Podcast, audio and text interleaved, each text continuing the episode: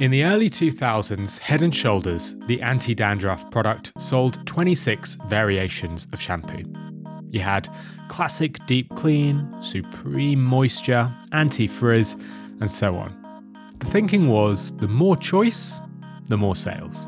With more choice, more customers can pick a shampoo that's right for them. This made sense to pretty much everyone, except today's guest. See, today's guest, the world-leading expert on choice, told Procter and Gamble, the company behind Head and Shoulders, to reduce the number of variations from twenty-six to fifteen. The team agreed to try it in a trial and measure the results. And when they did, something very interesting happened. Contrary to conventional wisdom that choice leads to sales, they found that reducing the number of choices increased sales for Head and Shoulders by ten percent. Today, that world-leading expert on choice, Professor Sheena Iyengar, will come on Nudge to explain why. Success Story, hosted by Scott D. Clary, is brought to you by the HubSpot Podcast Network, the audio destination for business professionals. Success Story features Q and A sessions with successful business leaders, keynote presentations, and conversations on sales, marketing, business, startups, and entrepreneurship. Back in December last year, Scott did an episode with marketing legend Seth Godin on how to hire well, which I think is well worth tuning into. So listen to Success Story wherever you get your podcasts. My guest today is Sheena Iyengar. Her first book, The Art of Choosing, was Goldman Sachs' twenty ten Business Book of the Year. Her famous TED Talk on choice has been viewed almost ten million times. And here she is, introducing herself. My name is Sheena Iyengar, and I am the S T. Le- Lee Professor of Business at the Columbia Business School. Sheena Iyengar is most well known for her famous study on supermarket jams. This study, published back in two thousand and cited over five thousand five hundred times, is one of the most well-known studies in behavioral science. It changed marketers' perception on choice and encouraged hundreds of businesses like Procter and Gamble to reduce their options. Many of you will know this study, but few of you will know the story behind the study. Here it is. People often think of me as the lady who did the jam study, and they think that I went in to doing the jam study with this, you know, insight already that having too many choices somehow could be problematic. And that's not actually true. Um, the real story is that I was very interested in studying choice, not from the perspective of too much choice, but because uh, from the perspective of somebody who was bicultural. I was Indian American, and I thought, you know, choice has so much uh, of a halo effect as a function of Western philosophy, Western ideology. You know, after liberty is second only to life and the Declaration of Independence. Um, and so I wanted, really wanted to look at it from the perspective of culture. And I was doing this study as a pilot where I brought in these young kids. Um, they were three-year-olds in nursery school, and they were either kids of Asian parents, so Chinese and Japanese, or they were, you know, European American kids. And it, it was very simple. I just had them come in, and they either were confronted by Legos, and that was the sort of new toy, or they were confronted by lots and a whole room filled with toys. And really, I was just trying to see and thought, and my speculation was that Asian kids were so used to having a narrative around parents make the choice that they wouldn't want lots of choice, that this was really an American phenomenon. And so I was really looking for a cultural difference. What happened instead was whether it was Asian children or American children, um, Asian heritage children or uh, European American heritage children, um, when they walked in, if they saw a lot, they just sat down and stared out the window and waited to be sent back to their class. And I was befuddled. Like, wait, they're supposed to, well, they're supposed to want all these toys I'm giving them. And I kept thinking that maybe I was giving them boring um, toys and kept expanding the choice set of toys. Um, and what was happening is that when they walked in the room and there was only the Legos, you know, they, they kept playing and they didn't even want to go back to class. It was like, wait, this goes against everything that the research said. The research said that they're supposed to like choice. They're not supposed to like it when I told them they could only play with Legos. This was the first study Sheena ever conducted, and it was a complete failure. Taking place in the first months of her PhD program at Stanford University, Sheena tried to measure culture differences in choice at the local Bing Nursery School. But there were no cultural differences. The kids acted in an identical yet peculiar way. With lots of choice, the children seemed uninterested in playing, but with less choice, with just one Lego set, the children were suddenly intrinsically motivated to play. It's important to remember that this was at a time when the scientific consensus spoke of the importance of giving people choice to motivate them. The prevailing wisdom was that when it came to choice, it was the more the merrier. But what Sheena accidentally observed was the opposite. A few years after this failed experiment at the Bing Nursery School, Sheena began her doctoral dissertation. She couldn't get this old experiment out of her head. She kept asking herself if choice affects motivation, if we need constraints, and if so, what limits do we need? And thus, her famous JAM study was born. So the JAM study uh, was published in the year two thousand, and it took place in an upscale grocery store that was located in Menlo Park, California, and it was called Draeger's. Now, at that time, this was a unique store. It offered people lots and lots of varieties, like, you know, two hundred fifty different types of mustards and vinegars and mayonnaises. And they offered about three, over three hundred different jams back then. And so I did a little study where I set up a little tasting booth right near the entrance of the store, where we either put out six different flavors of Wilkin and Sons jam, so the Queen of England's jam or the royal jam, or twenty-four different flavors of jam.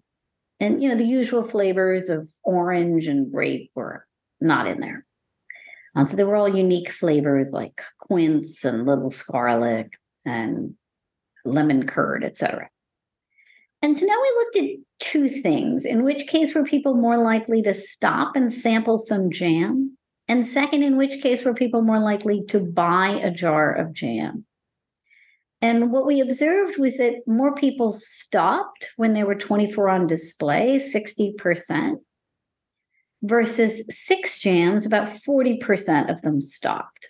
And, and those are different populations. Now, when it came down to buying behavior, we saw the opposite effect. Of the people who stopped when there were twenty-four on display, only three percent of them bought a jar of jam. Whereas of the people who stopped when there were six on display, thirty percent of them bought a jar of jam. More choice did actually encourage more shoppers to stop at the stall, sixty percent compared to forty percent in Sheena's study.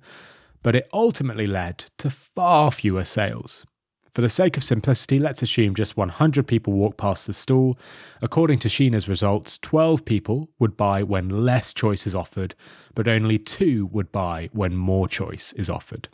Since the JAM study was published in the year two thousand, there have been over nine hundred follow-up studies that have gone on to show the negative connotations of offering people more choice. In her book, Sheena shares how giving people more investment choices leads to worse investment decisions. She also shares how those looking for a partner make worse decisions when there's more choice. And even when you give people creative tasks like writing an essay or creating a piece of art, the more choice they get, the worse they'll do. Daniel Pink, in his book To Sell Is Human, shares another study on this concept. In the study, the researchers recruited participants who wanted to learn German. Then, the researchers divided the participants into two groups. One group had to choose between an online German language course and a German language software package. The other group had to choose between the same products, plus a cheaper German dictionary, in-person lessons, and a host of other choices. Adding more choice, well, it worsened decisions. That second group were twenty-six percent less likely to pick one of the options. The researchers wrote that adding extra items led to a decline in the consumer's willingness to pay. In Sheena's book, The Art of Choosing. She shares real-world examples of this concept, like the Golden Cat Corporation. This is a real cat litter production company. What they did is they got rid of ten of their worst-selling cat litter products, and you can probably guess what happened. See, previously you might have expected that sales would drop with fewer choices, or perhaps that sales would stay the same, but that is not what happened. The company actually increased income by eighty-seven percent. This is because there were both higher sales and lower expenses as a result of reducing their product quantity. And arguably the best example of reducing choice to improve your business comes from McDonald's. Originally, they had a twenty-seven item menu. This is back in the fifties. And this menu had hamburgers, cheeseburgers, but also barbecue beef, barbecue pork, chili with tamale, chili with beans, ham and beans, fried chicken, melted cheese fries, peanut butter and jelly fries, and a whole host of other things. And this is because the conventional thinking was the more choice you give customers, the more customers you get. Their stroke of genius was in spotting that eighty-seven percent of their income came from just three items: hamburgers, fries, and drinks. So they took the risk of reducing their menu to just those three items. And the result, as we all know, was almost instantaneous. McDonald's sales doubled and then doubled again, and this switch led to the birth of the fast food industry. But is there an optimal number of choices? See, McDonald's picked three choices. Sheena's Jam study worked with six. Head and Shoulders tried fifteen products. So what is the optimal number of choices? Find out after this quick break. As many of you know, I have just quit my job to go full-time on Nudge, but prior to that, I spent my career working in startups. And startups aren't easy. It's long hours, small teams, tiny budgets. It makes marketing hard work, but it doesn't have to be.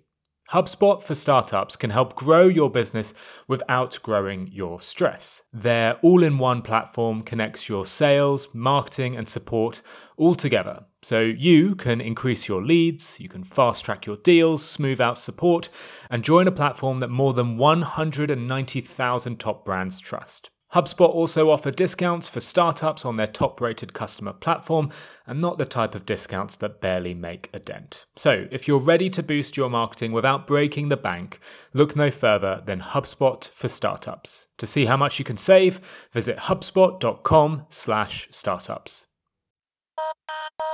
Okay, back to the show. We know a choice of six jams is better than a choice of two, and we know twenty-four is too many. But what about twelve? Or what about fifteen? I asked Sheena if there is an optimal number of choices.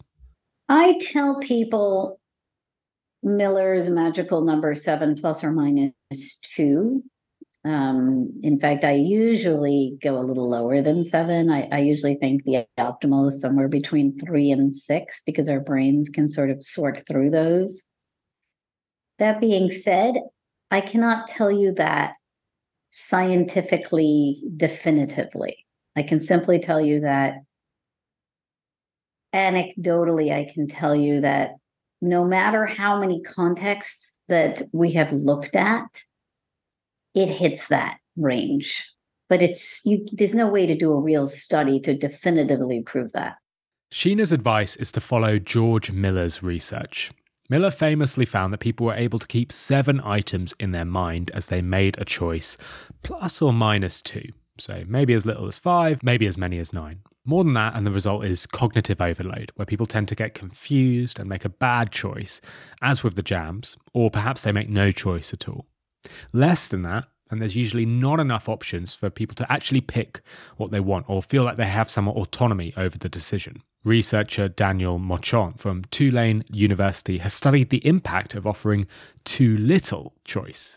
In fact, this aversion for too few choices has a name.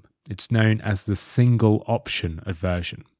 He ran a brilliant twenty thirteen study in which people could purchase a D V D player. In some cases, they were shown only a Sony D V D player, and in other cases, they were shown the same Sony product and a Philips D V D player.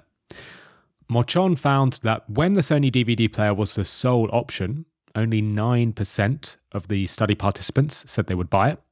But when two options were presented, thirty-two percent of the participants indicated they would buy the Sony product. So adding two options rather than one nearly quadrupled the purchase intent.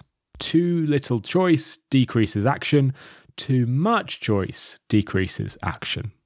Inventors, artists, and musicians, the people we deem most creative, have long known the value of putting the right constraints on choice. Sheena shares a great quote from the famous jazz musician Wynton Marsalis. He said, "You need to have some restrictions in jazz. Anyone can improvise with no restrictions, but that's not jazz. Jazz always has some restrictions, otherwise it might sound like noise." Since Sheena's famous jam study was published, thousands of other researchers have cited it and used it. So, twenty years on, what does she think the impact of this research is? I asked her.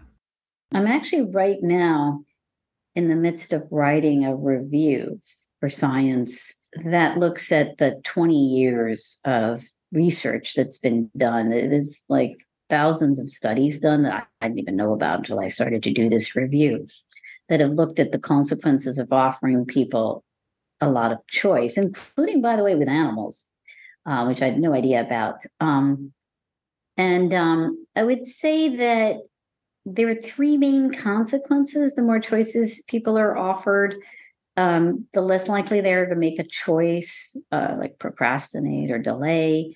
Um, the more suboptimally they'll make a choice. Certainly we saw that in investment cases, which is what led to things like the automatic enrollment program, which has been enormously successful.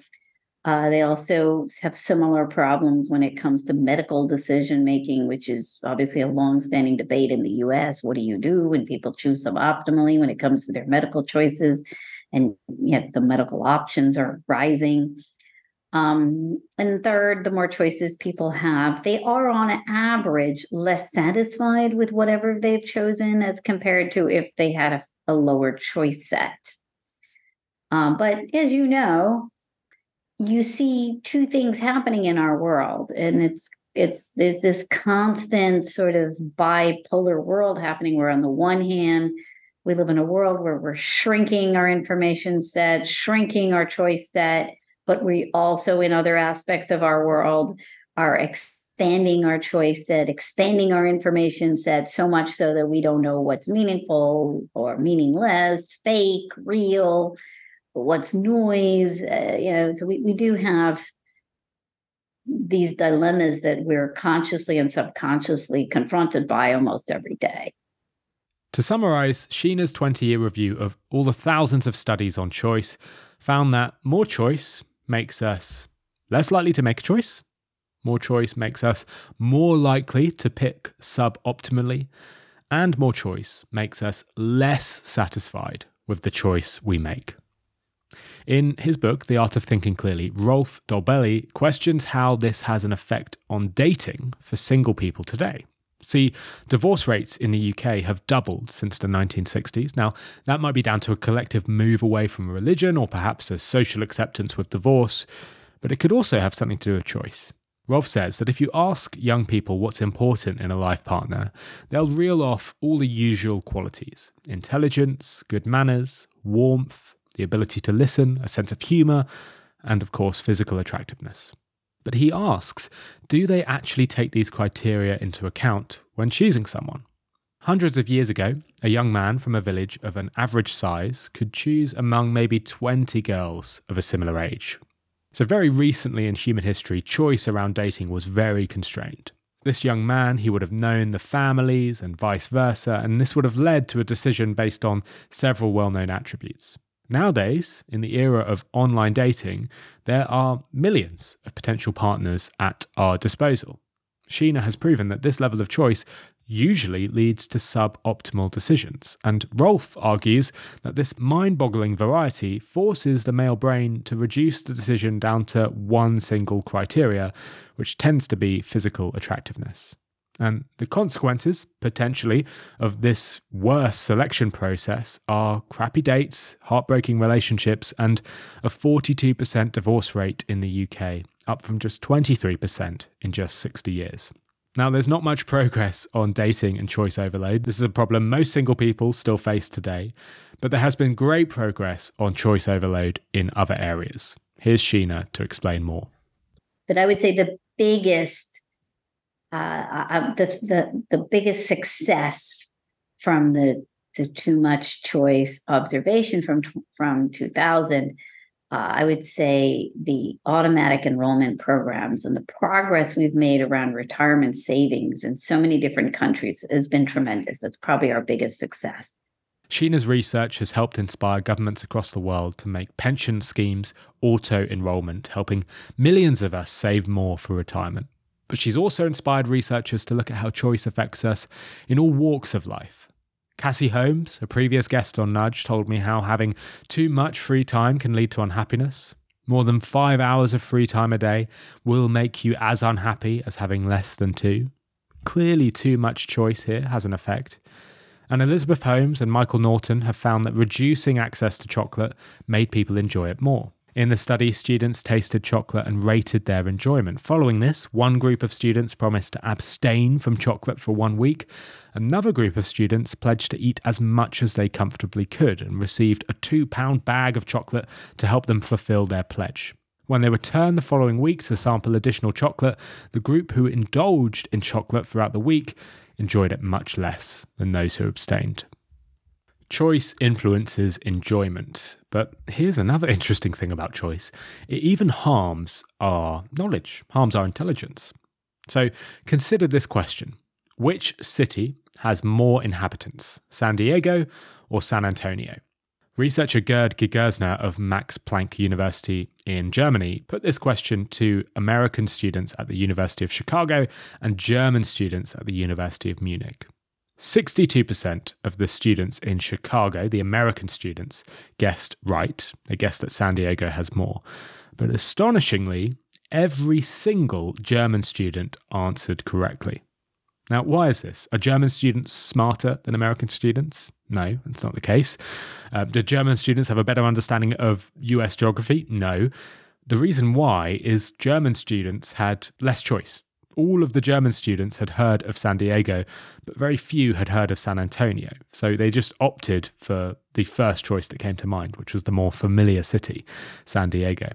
For the students from Chicago, however, both cities were household names. Both cities were well known, and thus a choice needed to be made. For the Germans, the lack of information reduced the choices, helping them pick optimally. For the Americans, there was too much information, and a choice made their decision worse. Reducing the number of choices can make your products sell better, can make your love life happier, and your weekly chocolate bar more enjoyable. All of this sounds pretty simple, but it is hard to follow. The temptation to increase our access to choice is always there.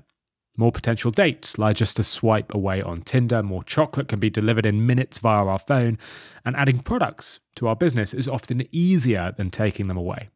Just look at Head and Shoulders. Like I mentioned right at the start, they increased their sales in two thousand nine by reducing their options from twenty-six to fifteen. But they couldn't stick with this decision. Head to their website today and you'll see sixty different products, including thirty-five different shampoos. Too much choice is bad for us. This is easy to remember, but hard to live by. Now, I usually end my show by asking you to do lots of different things. I typically ask you to leave a review, to subscribe on Spotify, to follow me on Twitter.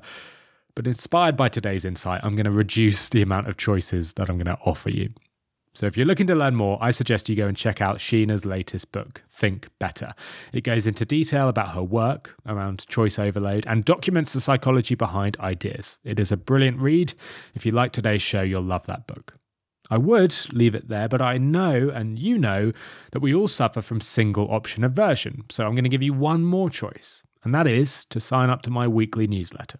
If you do, you'll get a behavioural science tip each week, and access to my personal email address, so you can send me an email to let me know what you think of the show. You'll also get the first look at all new Nudge episodes. So links to both of these choices are in the show notes. You can go there to sign up to my newsletter and to find a link to Sheena's book. And that is all from me today, folks. Thank you so much for listening to today's episode of Nudge. I am your host, Phil Agnew, and I will see you all again in one week for another episode. Cheers.